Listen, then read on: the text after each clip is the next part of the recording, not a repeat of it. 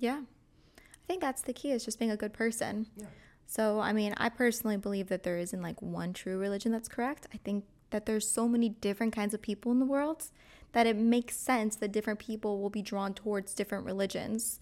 Yep. And uh, some people, it's not even necessarily an organized religion that's going to be what draws them. It might just be connecting to something that's like a mission in life that will give them purpose and a reason to wake up. Absolutely. And that's what pisses me off about religion because every religion thinks it's the right one. So every religion thinks that they're the only ones going to heaven.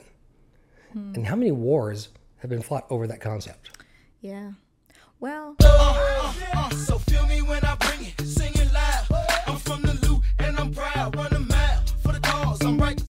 Hi, guys. It's your girl Nechama, your favorite Jew from the Lou. Welcome back to my podcast. So, today I'm really excited to have with me my good friend James.